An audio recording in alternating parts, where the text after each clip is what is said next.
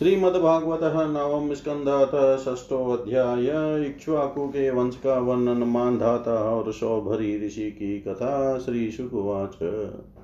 विरूपकेतुमान् शम्भुरम्बृशसुतास्त्रय विरूपात् पृष्दश्वो भूततत्पुत्रस्तु रथितर रथितरस्य प्रजस्य भार्यायां तन्तवैर्थित अङ्गिराजनयामाश ब्रह्मवचस्विनसुतान् एते क्षेत्रे प्रसुता वै पुनस्त्वाङ्गिरसः स्मृताः रथितराणां प्रवराः क्षत्रोपेता द्विजातय। क्षुवतस्तु मनोर्जज्ञे इक्ष्वाकुघ्राणतसुतः तस्य पुत्रशतज्येष्ठा विकुक्षिनिमिदण्डका तेषां पुरुस्ताद्भवनार्यावर्ते नृपा नृप पञ्चविंशतिः पश्चाच यत्र यो मध्ये परेऽन्यत स एकादष्टकासाधे इक्ष्वाकुसुतमादिशत् मांसमानीयतां मेध्यं विकुक्षे गच्छमाचिरम्। तथेति स वनं गत्वा मृगान् हत्वा क्रियाहरणान् श्रान्तो बुभुक्षितो विरशशं चाददप स्मृति शेषं निवेदयामाश पित्रे तेन च तद्गुरुचोदितः प्रोक्षणायाः दुष्टमेतदकर्मकम्। ज्ञात्वा पुत्रस्य तत्कर्म गुरुणा विहितं नृपदेशान्निशारयामाश सुतं त्यक्तविधिं रुषा। स तु विप्रेण संवादं जापकेन समाचरन् त्यक्त्वा कलेवरं योगी स तेनवापयत परम् पितर्युपरतेऽभ्येत्य विकुक्षिः पृथिवीमिमां शासदिजैर्हरिं यज्ञैः शशाद इति विश्रुत।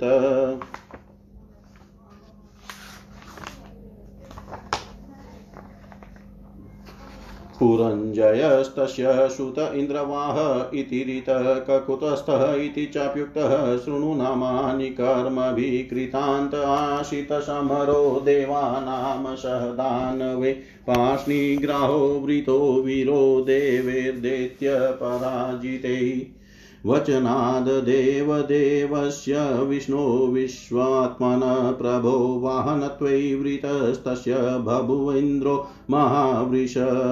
स सन्नधो धनुर्दिव्यमादाय विशिकाञ्चितान् स्तूयमान समारुह्यं युत्सः ककुदी स्थितः तेजसाप्यायितो विष्णो पुरुषस्य परात्मन प्रतीच्यां दिशि दैत्यानामन्यूरणत न्यरुणत त्रिदशै पुरम्। तैस्तस्य चाभूतप्रधनं तुमुलं लोमहर्षणं यमाय बलैरनयद दैत्यान् येऽभिययुमृधे तस्येषु पाताभिमुखं युगान्ताग्निमिवोल्बणं विसृज्य दौद्रवुदैत्याहन्यमानाश्वमालयम् जित्वा पुरं धनं सर्वं सश्रिकं वज्रपाणये प्रत्ययच्छत स राजशिरिति नामभिराहृत पुरञ्जयस्य पुत्रोऽबुधेनास्ततसुतः पृथु विश्वरन्धिस्ततश्चन्द्रो युवनाश्वश्च ततसुतः। शाबस्तस्तत्सुतो येन शाबस्ति निर्ममे पुरी बृहदश्वस्तु शाबस्तिस्तत्कुवलयाश्वक। यः प्रियातमुतङ्कस्य धुन्धुनामाशुरं बलिसुतानामेकविंशत्या सहस्रैरहनदवृत धुन्धुमारैतिख्यास्तस्तत्सुतास्ते च जज्वलु धुन्धुर् धुन्धोर्मुखाग्निना सर्वे त्रय एवावशेषिता। दृढाश्व कपिलाश्वश्च भद्राश्व इति भारत। दृढाश्वपुत्रो हर्यश्वो निकुम्भस्ततसुतस्मृत। भर्णाश्वो निकुम्भस्य कृशाश्वोत्थास्य सेनजितयुवनाश्वो भवत तस्य शोनपत्यो वनं गत। भार्यशतेन निर्वीणऋषयोऽस्य कृपालव इष्टिं स्मवतयां चक्रुरेन्द्रीं ते सुसमाहिता। राजा तद्यज्ञसदनं प्रविष्टो निशितसित दृष्ट्वा शयानान् विप्रास्तान् पपो मन्त्रजलं स्वयम् उत्थितास्ते निशाम्यातव्युदकं कलशं प्रभो पप्रचुकस्य कर्मेदं पीतं पुंसवनं जलम्। राज्ञा पीतं विदित्वात ईश्वरप्रहितेन ते ईश्वराय नमश्चक्रूरहो देवबलं बलम् तत्काल उपावृते कुक्षिं निर्भिद्य दक्षिणं युवनाश्वस्य तनयश्चक्रवर्ती जजानः। कं दास्यति कुमारोऽयं स्तन्यं रोरुयते वृषं माँ दाता वत्समारोदीरितीन्द्रो देशिनी मदात् न ममार पिता तस्य विप्रदेव प्रसादत युवनाश्वोत तत्रैव तपसा। सिद्धिमन्वगता, सिद्धिमन्वगात्। त्रसदस्युरितीन्द्रियो अङ्गविदधे, नाम तस्य वै यस्मात् तत्र सन्ति युद्विग्ना दस्यवो रावणादय। यौवनाश्वोऽथ मान्दाता चक्रवत्र यवनीं प्रभु सप्तद्वीपमवतीमेकशशासाच्युत तेजसा ईजे च यज्ञं क्रतुभिरात्मविदभूरि दक्षिणे सर्वदेवमयं देवं सर्वात्मकमतीन्द्रियम् द्रव्यं मन्त्रो विधिर्यज्ञो यजमानस्तथर्ज्वि तथर्विज धर्मो देशश्च कालश्च सर्वमेतद् यदात्मकम् यावत् सूर्य उदेति स्म, यावच्च प्रतितिष्ठति सर्वं तद्यौवनाश्वस्य मान्दातु क्षेत्रमुच्यते। शश बिन्दो दुहितरी बिन्दुमत्यामधानृप पुरुकुत्सम्बरिशं मुचुकुन्दं च योगिन तेषां स्वसार पञ्चाशत् सौभरीं ववृदे पतिम्। यमुनान्तर्जले मग्नस्तप्यमान परन्तप निर्वृति मीनराजस्य वीक्षय मिथुनधर्मिण जातस्पृहो नृपं विप्रकन्यामेकां याचत सोऽप्यागृह्यतां भ्रमणकामं कन्या स्वयं वरे। स विचिन्त्या प्रियं स्त्रीणां जरठोऽयमसम्मत बलिपलित एजतक इत्यहं प्रत्युदाहृत। साधयिष्ये तथात्मानं सुरस्त्रीणामपीप्सितं किं पुनर्मनुजेन्द्राणामिति वयसितप्रभु मुनिप्रवेशितः क्षतत्रा कन्यान्तपुरमृधिमतवृतश्च राजकन्याभिरेकपञ्चाशतावर।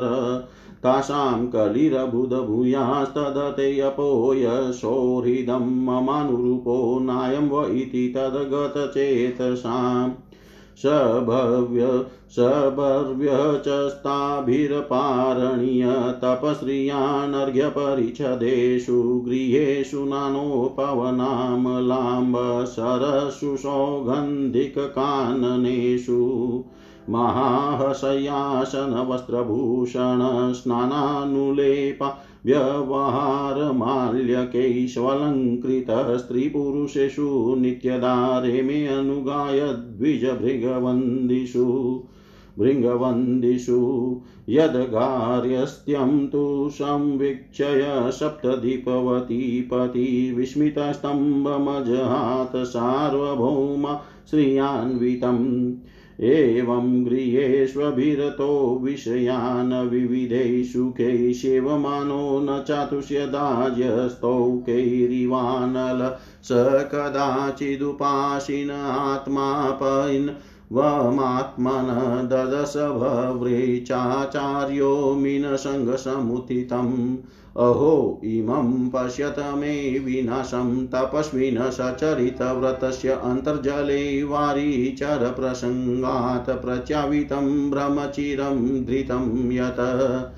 सङ्गं त्यजेत मिथुनव्रतीनां मुमुक्षु सर्वात्मना न विसृजेद बहिरिन्द्रियाणि एकश्चरणरसि चितमनन्तैषे युञ्जितदव्रतिषु साधुषु चेतप्रसङ्ग। एकस्तपस्व्यहं मथाम्बसि मतस्य सङ्गात् पञ्चाशदाशमुत पञ्चसहस्रसर्ग। नान्तं व्रजाम्युभयकृत्य मनोरथानां मायागुणे हृतमतिर्विषये अर्थभाव एवं वसनगृहे कालं विरक्तो न्याससम स्थितवनं जगामानुययुस्तत्पत्न्यः पतिदेवता। तत्र तपत्वा तपस्तीक्ष्णमात्मकर्षणमात्मवान् सहेवाग्निभिरात्मानं युयोज परमात्मनि। ताः स्वपत्युर्महाराज निरीक्ष्याध्यात्मिकीं गति अन्वीयुस्तत्प्रभावेन अग्निं शान्तमिवार्चिष अनवयुस्तत्प्रभावेन अग्निं शान्तमिवार्चिष।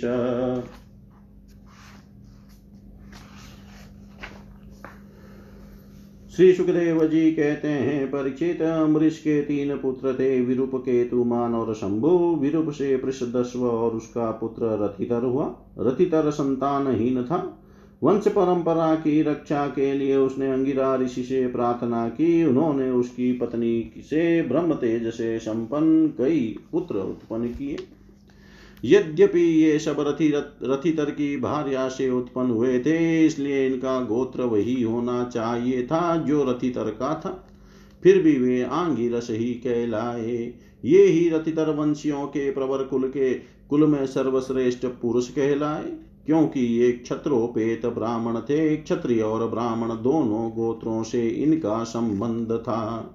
परिचित एक बार मनुजी के छींकने पर उनकी नासिका से इक्ष्वाकु नाम का पुत्र उत्पन्न हुआ। इक्ष्वाकु के सौ पुत्र थे, उनमें सबसे बड़े तीन थे, विकुक्षी, निमि और दंडक। परिचित उनमें उनसे छोटे पच्चीस पुत्र आर्यावर्त के पूर्व भाग के और पच्चीस पश्चिम भाग के तथा उपयुक्त तीन मध्य भाग के अधिपति हुए। शेष सैतालीस दक्षिण आदि अन्य प्रांतों के अधिपति हुए।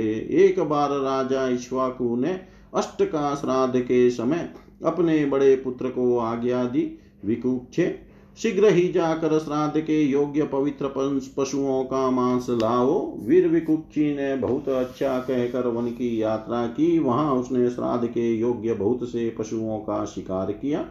वह थक तो गया ही था, भूख भी लग गई थी। इसलिए यह बात भूल गया कि श्राद्ध के लिए मारे हुए पशु को स्वयं न खाना चाहिए, उसने एक खरगोश खा लिया। विकुक्षी ने बचा हुआ मांस लाकर अपने पिता को दिया। इक्ष्वाकु ने अब अपने गुरु से उसे प्रोक्षण करने के लिए कहा। तब गुरु जी ने बताया कि यह मांस तो दूषित एवं श्राद्ध के अयोग्य है। परीक्षित गुरु जी के कहने पर राजा इक्ष्वाकु को अपने पुत्र की करतूत का पता चल गया। उन्होंने शास्त्रीय विधि का उल्लंघन करने वाले पुत्र को क्रोधवश अपने देश से निकाल दिया।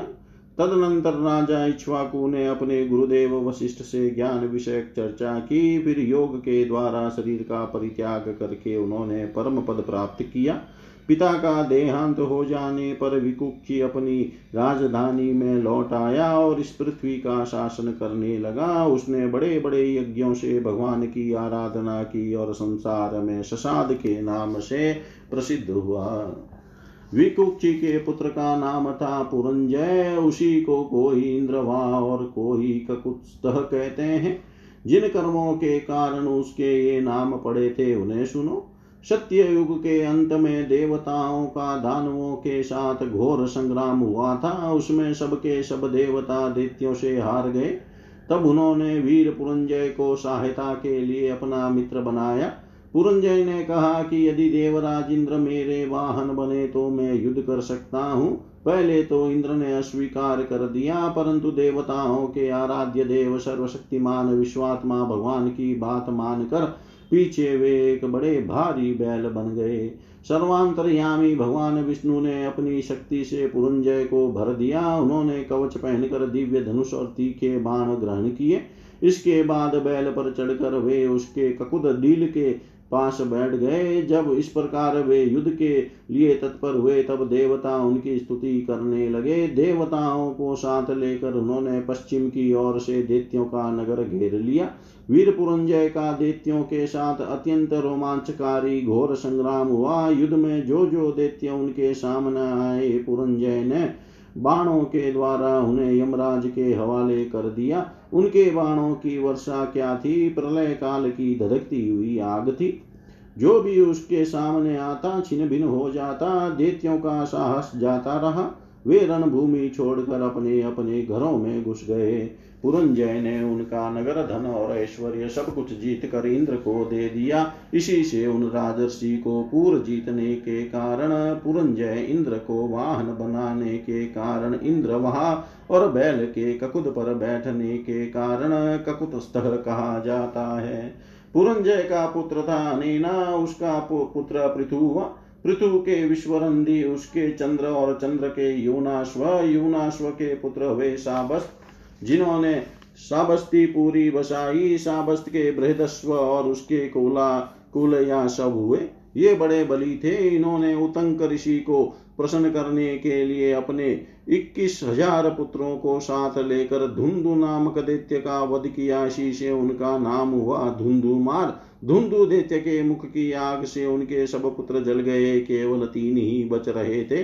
परीक्षित बचे हुए पुत्रों के नाम थे दृढ़ाश्व, कपिलाश्व और भद्राश्व। दृढ़ाश्व से हर्यश्व और उससे निकुंभ का जन्म हुआ। निकुंभ के भरणाश्व उसके कृषाशव कृषाशव के सेनजीत और सेनजीत के युवनाश्व नामक पुत्र हुआ। युवनाश्व संतानहीन था इसलिए वह बहुत दुखी होकर अपनी सौ स्त्रियों के साथ वन में चला गया। वहाँ ऋषियों ने बड़ी कृपा करके युवनाश्व से पुत्र प्राप्ति के लिए बड़ी एकाग्रता के साथ इंद्र देवता का यज्ञ कराया। एक दिन राजा युवनाश्व को रात्रि के समय बड़ी प्यास लगी। वह यज्ञशाला में गया, किंतु वहाँ देखा कि ऋषि लोग तो सो रहे हैं। तब जल मिलने का कोई उपाय न देख उसने वह मंत्र से अभिमंत्रित जल ही पी लिया। परीक्षित जब प्रातः काल ऋषि लोग सोकर उठे और उन्होंने देखा कि कलश में तो जल ही नहीं है, तब उन लोगों ने पूछा कि यह किसका काम है? पुत्र उत्पन्न करने वाला जल किसने पी लिया? अंत में जब उन्हें यह मालूम हुआ कि भगवान की प्रेरणा से राजा युनाश्व ने ही उस जल को पी लिया है तो उन लोगों ने भगवान के चरणों में नमस्कार किया और कहा, धन्य है। भगवान का बल ही वास्तव में बल है। इसके बाद प्रसव का समय आने पर यूनाश्व की दाहिनी को कफाड़ कर उसके एक चक्रवर्ती पुत्र उत्पन्न हुआ। उसे रोते देख ऋषियों ने कहा, यह बालक दूध के लिए बहुत रो रहा है, अतः किसका दूध पिएगा? तब इंद्र ने कहा, मेरा पिएगा, माँ धाता, बेटा तू रोम। यह कहकर इंद्र ने अपनी तर्जनी अंगुली उसके मुँह में डाल दी। ब्राह्मण और देवताओं के प्रसाद से उस बालक के पिता यूनाश्व की भी मृत्यु नहीं हुई, वह वहीं तपस्या करके मुक्त हो गया। परीक्षित इंद्र ने उस बालक का नाम रखा त्रसदस्यु क्योंकि रावण आदि दस्यु लुटेरे उससे उद्विग्न एवं भयभीत रहते थे। युनाश्व के पुत्र मानधाता तसदस्यु चक्रवर्ती राजा हुए। भगवान के तेज से तेजस्वी होकर उन्होंने अकेले ही सातों द्वीप वाली पृथ्वी का शासन किया। वे यद्यपि आत्मज्ञानी थे, उन्हें कर्म कांड की कोई विशेष आवश्यकता नहीं थी। फिर भी उन्होंने बड़ी बड़ी दक्षिणा वाले यज्ञों से उन यज्ञ स्वरूप प्रभु की आराधना की, जो स्वयं प्रकाश सर्वदेव स्वरूप सर्वात्मा और इंद्रियातीत है। भगवान के अतिरिक्त और है ही क्या? यज्ञ की सामग्री, मंत्र, विधि, विधान, यज्ञ, यजमान ऋतुज धर्म, देश और काल, यह सब का सब भगवान का ही स्वरूप तो है। परिचित जहाँ से सूर्य का उदय होता है और जहाँ वे अस्त होते हैं, वह सारा का सारा भूभाग युनाश्व के पुत्र मानधाता के ही अधिकार में था। राजा मानधाता की पत्नी शश बिंदु की पुत्री बिंदुमती थी। उसके गर्भ से उनके तीन पुत्र वे पुरुपुत्र अम्बरीश, ये दूसरे अम्बरीश हैं और योगी मुचुकुंद।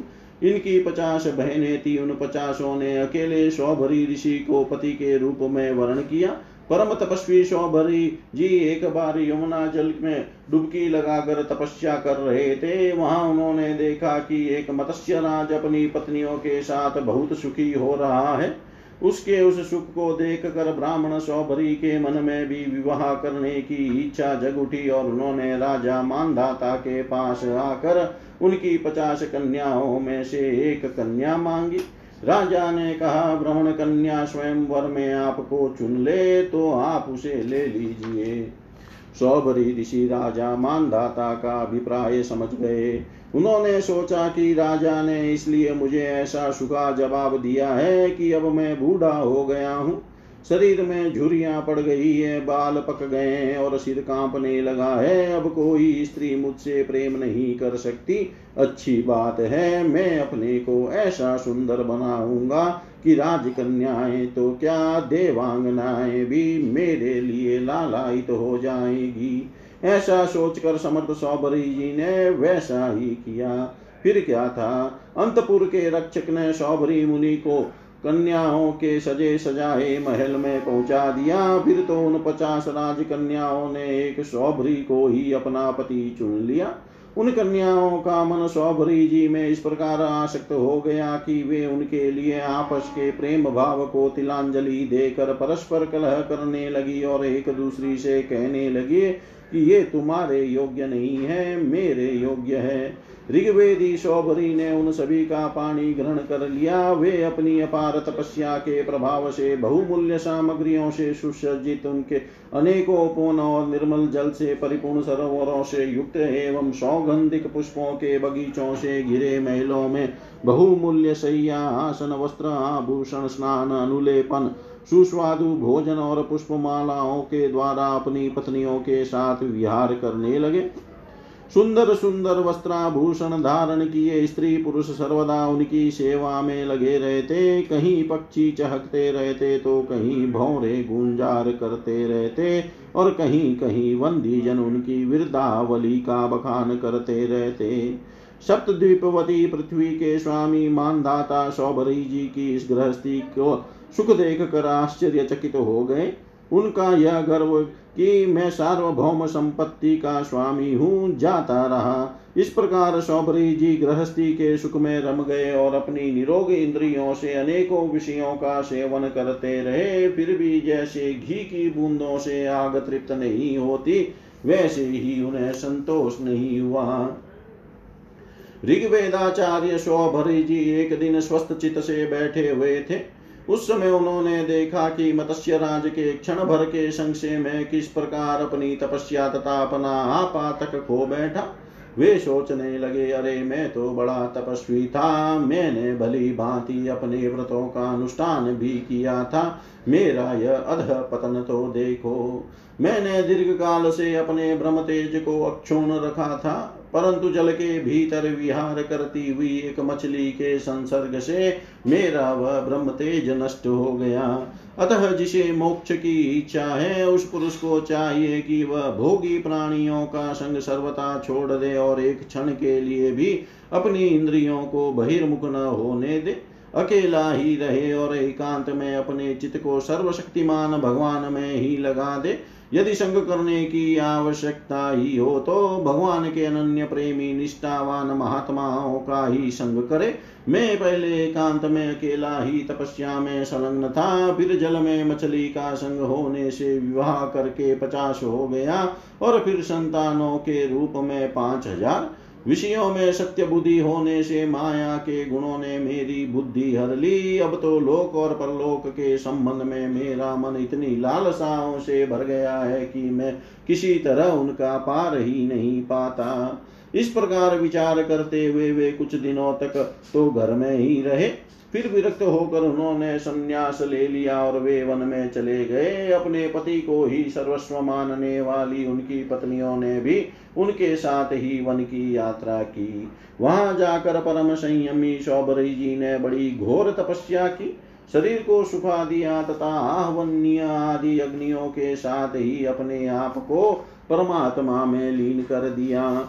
परीक्षित उनकी पत्नियों से जब अपने पति सौभरी मुनि की आध्यात्मिक गति देखी तब जैसे ज्वालाएँ शांत अग्नि में लीन हो जाती है, वैसे ही वे उनके प्रभाव से सती होकर उन्हीं में लीन हो गई, उन्हीं को उन्हीं की गति को प्राप्त हुई। इति श्रीमद्भागवते महापुराणे पारमहंस्यां संहितायां नवम स्कन्धे सौभर्याख्याने षष्ठोऽध्यायः सर्वं श्रीशां अस्तु। ॐ विष्णवे नम, ॐ विष्णवे नम, ॐ विष्णवे नमः। श्रीमद्भागवत नवम स्कंदतः सप्तमो अध्याय राजा त्रिशंकु और हरिश्चंद्र की कथा श्री शुकुवाच। मान्धातु पुत्रप्रवरो यो अम्बरीषप्रकीर्तितः पितामहेन प्रवृतो यौवनाश्वश्च तत्सुतहारितस्तस्य पुत्रोऽभुन्मान्धातृप्रवरा इमे। नर्मदा भ्रातृभिर्दता पुरुकुत्साययोरगैतया रसतलं नीतो भुजगेन्द्रपर्युक्तया गन्धर्वान् वधित तत्र वध्यान् वै विष्णुशक्तिधृकः नागालब्धवर सर्पादभयं स्मरतामिदम् त्रसदस्युपरुकुत्सो यो अनरणस्य देहकृतः हर्यश्वस्ततसुतस्तस्मादरुणोऽथ त्रिबन्धन तस्य सत्यव्रतः पुत्रः स्त्रीशङ्कुरिति विश्रुतः प्राप्तश्चाण्डालतां शापात् गुरौ कौशिकतेजसा। सशरीरो गतस्वर्गमध्यापि दिवि दृश्यते पातितो वाक्षिरा देवेतेनेव स्तम्भितो बलात् त्रैशङ्कवो हरिश्चन्द्रो विश्वामित्रवसिष्ठयो यन्निमित्तं बुधव्युधम् पक्षिणोर्बहुवार्षिकं यो अनपत्यो विषणात्मा नारदस्योपदेशत वरुणं शरणं यात पुत्रो मे जायतां प्रभो। यदि वीरो महाराज तेनेव त्वां यजे इति ततेति वरुणेनास्य पुत्रो जातस्तु रोहित। जातसुतो हि अनेनाङ्गमा यजस्वेति सोऽब्रवीत् यदा पशुनिर्दशः स्यादत मेद्यो भवेदिति। निर्दशे च स आगत्य यजस्त्वेत्याह सोऽब्रवीत् दन्ता पशोर्यजायेरनत मेद्यो भवेदिति।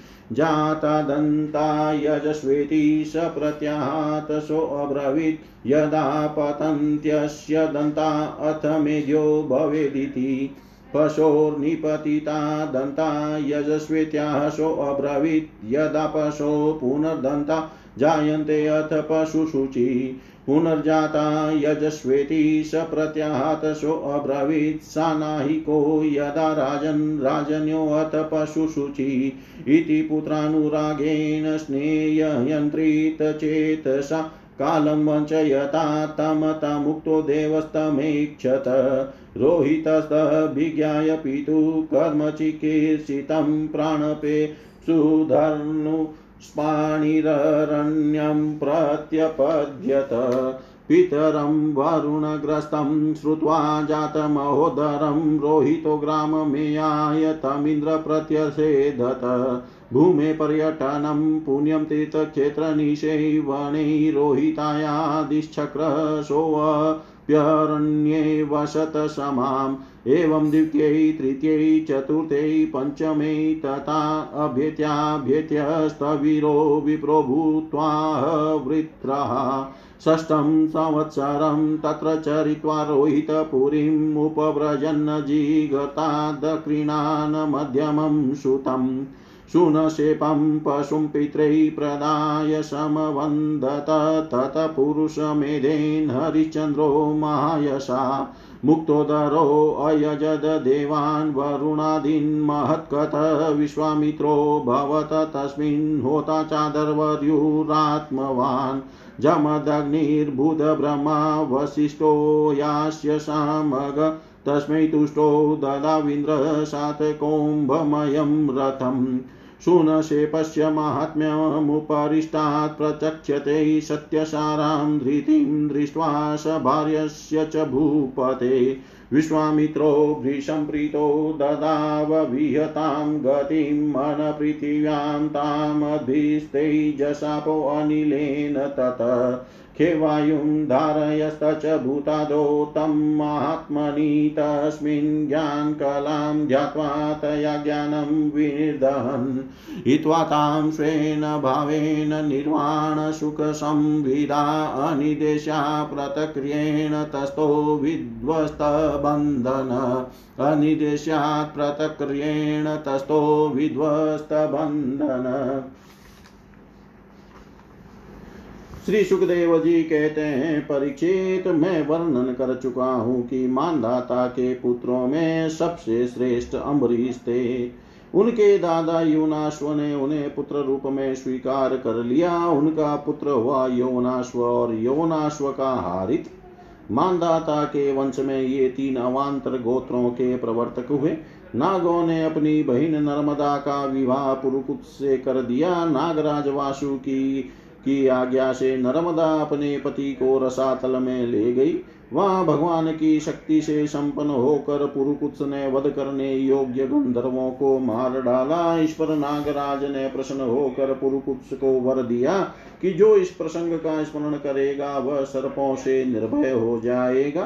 राजा पुरुकुत्स का पुत्र दस्यु था। उसके पुत्र हुए अनरण्य। अनरण्य के हरेश्व उसके अरुण और अरुण के त्रिबंधन हुए। त्रिबंधन के पुत्र पुत्र सत्यव्रत हुए यही सत्यव्रत त्रिशंकु के नाम से विख्यात हुए यद्यपि त्रिशंकु अपने पिता और गुरु के शाप से चांडाल हो गए थे, परंतु विश्वामित्र जी के प्रभाव से वे शरीर स्वर्ग में चले गए। देवताओं ने उन्हें वहाँ से ढकेल दिया और वे नीचे को सिर किए हुए गिर पड़े, परंतु विश्वामित्र जी ने अपनी तपोबल से उन्हें आकाश में ही स्थिर कर दिया। ये सब, ये अब भी आकाश में लटके हुए दिखते हैं। त्रिशंकु के पुत्र थे हरिश्चंद्र। उनके लिए विश्वामित्र और वशिष्ठ एक दूसरे को साप देकर पक्षी हो गए और बहुत वर्षों तक लड़ते रहे। हरिश्चंद्र के को ही संतान न थी, इससे वे बहुत उदास रहा करते थे। नारद के उपदेश से वे वरुण देवता की शरण में गए और उनसे प्रार्थना की कि, प्रभो, मुझे पुत्र प्राप्त हो। महाराज, यदि मेरे वीर पुत्र होगा तो मैं उसी से आपका यजन करूँगा। वरुण ने कहा, ठीक है, तब वरुण की कृपा से हरिश्चंद्र के रोहित नाम का पुत्र वह पुत्र होते ही वरुण ने आकर कहा, हरिश्चंद्र तुम्हें पुत्र प्राप्त हो गया, अब इसके द्वारा मेरा यज्ञ करो। हरिश्चंद्र ने कहा, जब आपका यह यज्ञ पशु रोहित दस दिन से अधिक का हो जाएगा, तब यज्ञ के होगा। दस दिन बीतने पर वरुण ने आकर फिर कहा, अब मेरा यज्ञ करो। हरिश्चंद्र ने कहा, जब आपके यज्ञ पशु के मुँह में दांत निकल आएँगे, तब वह यज्ञ के योग्य होगा। दांत उगाने पर वरुण ने कहा, अब इसके दांत निकल आए, मेरा यज्ञ करो। हरिश्चंद्र ने कहा, जब इसके दूध के दांत गिर जाएँगे, तब यह यज्ञ के योग्य होगा। दूध के दांत गिर जाने पर वरुण ने कहा, विष यज्ञ पशु के दांत गिर गए, मेरा यज्ञ करो। हरिश्चंद्र ने कहा, जब इसके दोबारा दांत आ जाएँगे, तब यह पशु यज्ञ के योग्य हो जाएगा। दांतों के फिर उगाने पर वरुण ने कहा, अब मेरा यज्ञ करो। हरिश्चंद्र ने कहा, वरुण जी महाराज, क्षत्रिय पशु तब यज्ञ के योग्य होता है जब वह कवच धारण करने लगे। परीक्षित इस प्रकार राजा हरिश्चंद्र पुत्र के प्रेम से हीला हवाला करके समय टालते रहे। इसका कारण यह था कि पुत्र स्नेह की फांसी ने उनके हृदय को जकड़ लिया था। वे जो जो समय बताते, वरुण देवता उसी की बाट देखते। जब रोहित को इस बात का पता चला कि पिताजी तो मेरा बलिदान करना चाहते हैं, तब वह अपने प्राणों की रक्षा के लिए हाथ में धनुष लेकर वन में चला गया। कुछ दिनों के बाद उसे मालूम हुआ कि वरुण देवता ने रुष्ट होकर मेरे पिताजी पर आक्रमण किया है, जिसके कारण वे महोदर रोग से पीड़ित हो रहे हैं। तब रोहित अपने नगर की ओर चल पड़ा, परंतु इंद्र ने आकर उसे रोक दिया। उन्होंने कहा, बेटा, रोहित यज्ञ पशु बनकर मरने की अपेक्षा तो पवित्र तीर्थ और क्षेत्रों का सेवन करते हुए पृथ्वी में विचरना ही अच्छा है। इंद्र की बात मानकर वह एक वर्ष तक और वन में ही रहा। इसी प्रकार दूसरे, तीसरे, चौथे और पांचवे वर्ष भी रोहित ने अपने पिता के पास जाने का विचार किया, परंतु बूढ़े ब्राह्मण का वेश धारण कर हर बार इंद्र आते और उसे रोक देते। इस प्रकार छह वर्षों तक रोहित वन में ही रहा। सातवें वर्ष में जब वह अपने नगर को लौटने लगा, तब उसने अजीत अजीगर्त से उनके मजले पुत्र सेन सुनशेप को मोल ले लिया और उसे यज्ञ पशु बनाने के लिए अपने पिता को सौंप कर उनके चरणों में नमस्कार किया। तब परम यशस्वी एवं श्रेष्ठ चरित्र वाले राजा हरिचंद्र ने महोदर रोग से छूटकर पुरुष मेद यज्ञ द्वारा वरुण आदि देवताओं का यजन किया। उस यज्ञ में विश्वामित्र जी होता हुए परम संयमी जमदग्नि ने अध्रवजु का काम किया। वशिष्ठ जी ब्रह्मा बने और अयास्य मुनि शाम गान करने वाले उद्गाता बने। उस समय इंद्र ने प्रसन्न होकर हरिश्चंद्र को एक सोने का रथ दिया था। परीक्षित, आगे चलकर मैं सुन शैप का महात्म्य वर्णन करूँगा। हरिश्चंद्र को अपनी पत्नी के साथ सत्य में दृढ़ता पूर्वक स्थित देख कर विश्वामित्र जी बहुत प्रसन्न हुए। उन्होंने उन्हें उस ज्ञान का उपदेश किया जिसका कभी नाश नहीं होता। उसके अनुसार राजा हरिचंद्र ने अपने मन को पृथ्वी में, पृथ्वी को जल में, जल को तेज में, तेज को वायु में और वायु को आकाश में स्थिर करके आकाश को अहंकार में लीन कर दिया। फिर अहंकार को महतत्व में लीन करके उसमें ज्ञान कला का ध्यान किया और उसके, उससे अज्ञान को भस्म कर दिया। इसके बाद निर्वाण सुख की अनुभूति से उस ज्ञान कला का भी परित्याग कर दिया और समस्त बंधनों से मुक्त होकर वे अपने उस स्वरूप में स्थित हो गए, जो न तो किसी प्रकार बतलाया जा सकता है और न उसके संबंध में किसी प्रकार का अनुमान ही किया जा सकता है। इति श्रीमद्भागवते महापुराणे पारमंस्यां संहितायां नवम स्कन्धे हरिश्चन्द्रोपाख्यानं नाम सप्तमोऽध्याय सर्वं श्रीशां सदाशिवार्पणम् अस्तु। ॐ विष्णवे नम, ॐ विष्णवे नम, ॐ विष्णवे नमः। श्रीमद्भागवतः नवम स्कन्द अथाष्टमोऽध्याय सगरचरित्र श्रीशुकुवाच हरितो रोहितसुतश्चम्पस्तस्माद् चम्पापुरीषु देवो अतो विजयो यस्य चात्मज। भरुकस्तत्सुतस्तस्माद्वृकस्तस्यापि बाहुकः सौवरिभिहृतभूराजा सभार्यो वनमाविशत्। वृदं तं प्रपचतां प्राप्तं महिष्यनुमरिष्यति औवैर्न जानतात्मानं प्रजावन्तं निवारिता। आज्ञायास्यै शपथनिभिर्गैरो दतोऽन्धशासः सह सह तेनेव सञ्जातसगराख्यो महायशा। सगरश्चक्रवर्त्र्याशितः सागरो यत्सुते कृतः यस्तालजङ्गान् यवनाञ्चकान् हेहय बर्बरान्। नावधीतगुरुवाक्येन चक्रेण मुण्डाचमश्रुधरान् काचिन् मुक्तकेशाद् केशार्धमुण्डितान् अनन्तर्वासस काचिद् बहिर्वाससोपरानसोऽश्वमेधेर्यजतः सर्ववेदसुरात्मकम्। और्वोपदिष्टयोगेन हरिमात्मनमीश्वरं तस्योतसृष्टं पशुं यज्ञे जहाराश्वं पुरन्दर। सुमत्यास्तनया दृप्ता पितुरादेशकारिण हयमन्वेषमाणास्ते समन्तान्यनखनन्महिम्। प्रागुदीच्यामदिशि हयं ददृशुः कपिलान्तिके एष वाजीहरश्चोर आस्ते मिलितलोचन। हन्यतां हन्यतां पापिति षष्टिसहस्रिण उदायुधाभिययुरुन्मिमेष तदा मुनि। स्वशरीराग्निना तावन्महेन्द्रहतचेतस महदव्यतिक्रमहता भस्मसादभवत् क्षणात् न साधुवादो मुनिकोपभर्जिता नृपेन्द्रपुत्रा इति सत्वधामनि कथं तमोरोष्मयं विभाव्यते जगत्पवित्रात्मनि खे रजो भुव। यस्येरिता साङ्ख्यमयी दृढेन नौर्यया मुमुक्षुस्तरते दुरत्ययं भवान्नवं मृत्युपदं विपश्चित परात्मभूतस्य कथं पृथङ्मति। यो असमञ्जस्य इत्युक्तः स केशिन्या नृपात्मज तस्य पुत्रो वसुमान् नाम पितामहि महहितेरथ। असमञ्जस आत्मानं दर्शयन्न समञ्जसं जाति स्मर पुरा सङ्गाद् योगी योगाद् विचालित। आचरन् गहितलोके ज्ञातीनां कर्मभिप्रियं सरयवां क्रीडतो बालान् प्राशयदुद्वेजयञ्जनम्।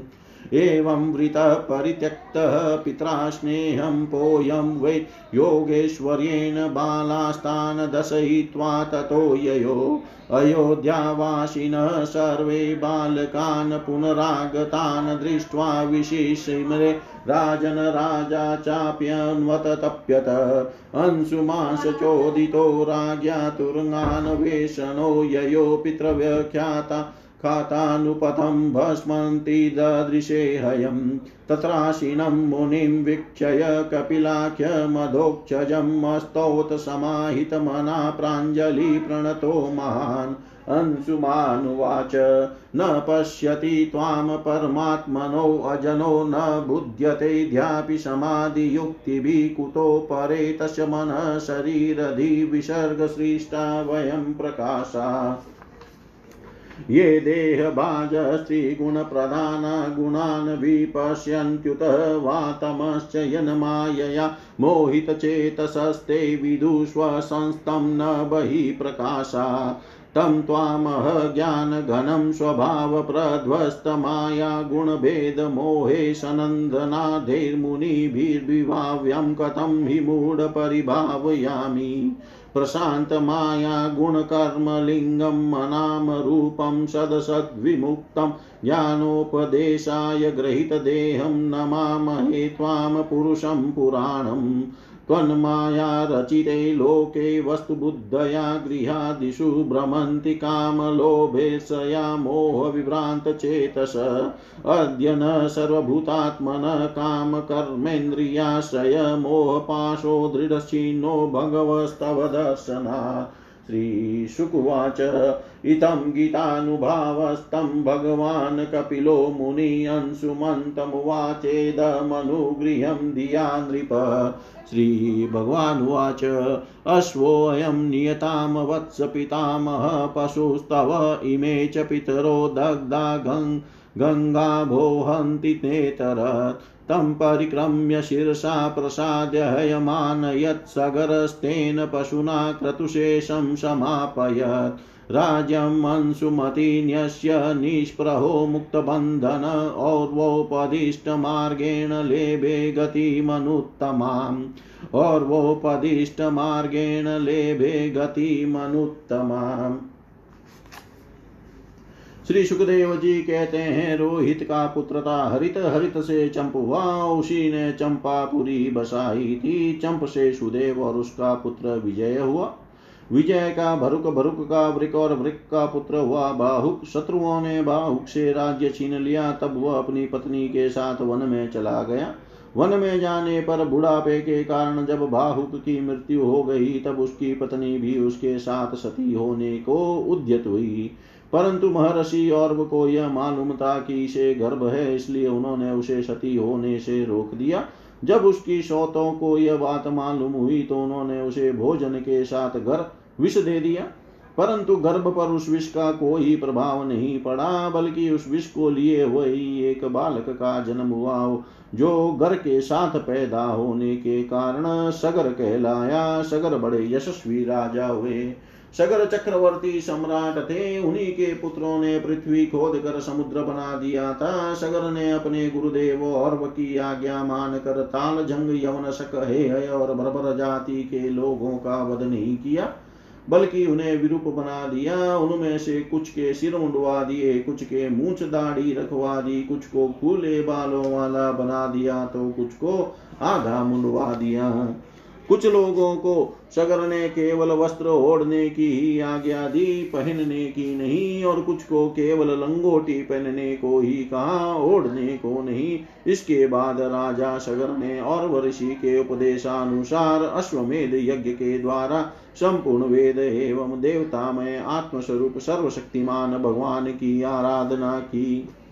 उसके यज्ञ में जो घोड़ा छोड़ा गया था, उसे इंद्र ने चुरा लिया। उस समय महारानी सुमति के गर्भ से उत्पन्न सगर के पुत्रों ने अपने पिता के आज्ञा के आज्ञा अनुसार घोड़े के लिए सारी पृथ्वी छान ली। जब उन्हें कहीं घोड़ा न मिला, तब उन्होंने बड़े घमंड से सब और से पृथ्वी को खोद डाला। खोदते खोदते उन्हें पूर्व और उत्तर के कोने पर कपिल मुनि के पास अपना घोड़ा दिखाई दिया। घोड़े को देख कर वे साठ हज़ार राजकुमार शस्त्र उठाकर यह कहते हुए उनकी ओर दौड़ पड़े कि यही हमारे घोड़े को चुराने वाला चोर है। देखो तो सही, इसने इस समय कैसे आँखें मूंद रखी है। यह पापी है, इसको मार डालो मार डालो। इसी, उसी समय कपिल मुनि ने अपनी पलकें खोली। इंद्र ने राजकुमारों की बुद्धि हर ली थी। इसी से उन्होंने कपिल मुनि जैसे महापुरुष का तिरस्कार किया। इस तिरस्कार के फलस्वरूप उनके शरीर में ही आग जल उठी, जिससे क्षण भर में ही वे सबके सब जल कर खाक हो गए। परीक्षित सगर के लड़के कपिल मुनि के क्रोध से जल गए। ऐसा कहना उचित नहीं है। वे तो शुद्ध सत्व गुण के परम आश्रय हैं। उनका शरीर तो जगत को पवित्र करता रहता है। उनमें भला क्रोध रूप तमो गुण की संभावना कैसे की जा सकती है? भला कहीं पृथ्वी की धूल का भी आकाश से संबंध होता है। यह संसार सागर एक मृत्युमय पथ है। इसके पार जाना अत्यंत कठिन है। परंतु कपिल मुनि ने इस जगत में सांख्य शास्त्र की एक ऐसी दृढ़ नाव बना दी है, जिससे मुक्ति की इच्छा रखने वाला कोई भी व्यक्ति उस समुद्र के पार जा सकता है। वे केवल परम ज्ञानी ही नहीं, स्वयं परमात्मा है, उनमें भला यह शत्रु है और यह मित्र, इस प्रकार की भेद बुद्धि कैसे हो सकती है? शगर की दूसरी पत्नी का नाम था केशिनी, उसके गर्भ से उन्होंने असमंजस नामक पुत्र हुआ था। असमंजस के पुत्र का नाम था अंशुमान वह अपने दादा शगर की आज्ञाओं के पालन तथा उन्हीं की सेवा में लगा रहता। असमंजस पहले जन्म में योगी थे, संग के कारण वे योग से विचलित हो गए थे, परंतु अब भी उन्हें अपने पूर्व जन्म का स्मरण बना हुआ था। इसलिए वे ऐसे काम किया करते थे जिनसे भाई बंधु ने प्रिय न समझे। वे कभी कभी तो अत्यंत निंदित कर्म कर बैठते और अपने को पागल सा दिखलाते। यहाँ तक कि खेलते हुए बच्चों को सरयू में डाल देते। इस प्रकार उन्होंने लोगों को उद्विग्न कर दिया था। अंत में उनकी ऐसी करतुत देकर पिता ने पुत्र स्नेह को तिलांजलि दे दी और उन्हें त्याग दिया। तदनंतर असमंजस ने अपने योग बल से उन सब बालकों को जीवित कर दिया और अपने पिता को दिखाकर वे वन में चले गए।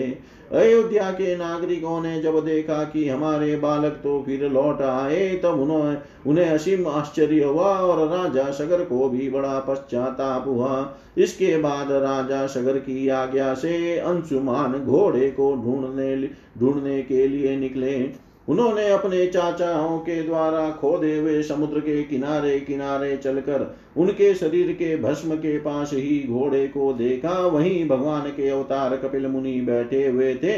उनको देखकर उदार हृदय अंशुमान ने उनके चरणों में प्रणाम किया और हाथ जोड़कर एकाग्र मन से उनकी स्तुति की। अंशुमान ने कहा, भगवान, आप अजन्मा ब्रह्मा जी से भी परे हैं, इसीलिए वे आपको प्रत्यक्ष नहीं देख पाते। देखने की बात तो अलग रही, वे समाधि करते करते एवं युक्ति लड़ाते लड़ाते हार गए, किंतु आज तक आपको समझ भी नहीं पाए। हम लोग तो उनके मन, शरीर और बुद्धि से होने वाली सृष्टि के द्वारा बने हुए अज्ञानी जीव हैं। तब भला हम आपका के, आपको कैसे समझ सकते हैं? संसार के शरीरधारी सत्व गुण रजोगुण या तमोगुण प्रधान है। वे जागृत और स्वप्न अवस्थाओं में केवल गुणमय पदार्थ और विषयों को और सुषुप्ति अवस्था में केवल अज्ञान ही अज्ञान देखते हैं। इसका कारण यह है कि वे आपकी माया से मोहित हो रहे हैं। वे बहिर्मुख होने के कारण बाहर की वस्तुओं को तो देखते हैं, पर अपने ही हृदय में स्थित आपको नहीं देख पाते। आप एक रस ज्ञान घन घन है। सन्नंदन आदि मुनि जो आत्मस्वरूप के अनुभव से माया के गुणों के द्वारा होने वाले भेदभाव को और उसके कारण ज्ञान को नष्ट कर चुके हैं आपका निरंतर चिंतन करते रहते हैं माया के गुणों में ही भुला हुआ। मैं मुड़ किस प्रकार आपका चिंतन करूँ? माया उसके गुण और गुणों के कारण होने वाले कर्म एवं कर्मों के संस्कार से बना हुआ लिंग शरीर आप में है ही नहीं। न तो आपका नाम है और न तो रूप। आप में न कार्य है और न तो कारण। आप सनातन आत्मा है, ज्ञान का उपदेश करने के लिए ही आपने यह शरीर धारण कर रखा है। हम आपको नमस्कार करते हैं। प्रभु, यह संसार आपकी माया की करामात है। इसको सत्य समझकर काम लोभ ईर्ष्या और मोह से लोगों का चित शरीर तथा घर आदि में भटकने लगता है। लोग इसी के चक्कर में फंस जाते हैं। समस्त प्राणियों के आत्मा प्रभो, आज आपके दर्शन से मेरे मोह की वह दृढ़ फांसी कट गई, जो कामना कर्म और इंद्रियों को जीवन दान देती है। श्री सुखदेव जी कहते हैं, परिचित जब अंशुमान से भगवान कपिल मुनि के प्रभाव का इस प्रकार गान किया, तब उन्होंने मन ही मन अंशुमान पर बड़ा अनुग्रह किया और कहा श्री भगवान ने कहा, बेटा, यह घोड़ा तुम्हारे पितामह यज्ञ पशु का है। इसे तुम ले जाओ। तुम्हारे जले हुए चाचाओं का उद्धार केवल गंगा जल से होगा और कोई उपाय नहीं है। अंशुमान ने बड़ी नम्रता से उन्हें प्रसन्न करके उनकी परिक्रमा की और वे घोड़े को ले आए। सगर ने उस यज्ञ पशु के द्वारा यज्ञ की शेष क्रिया समाप्त की। तब राजा सगर ने अंशुमान को राज्य का भार सौंप दिया और वे स्वयं विषयों से निष्प्रय एवं बंधन मुक्त हो गए। उन्होंने महर्षि और के बतलाए वे मार्ग से परम पद की प्राप्ति की। इति श्रीमद्भागवते महापुराणे पारमश्याम संहितायां नवम स्कन्धे सगरोपाख्याने अष्टमोऽध्याय। सर्वं श्रीशां सदाशिवार्पणम् अस्तु। ॐ विष्णवे नम ॐ विष्णवे नम ॐ विष्णवे नमः।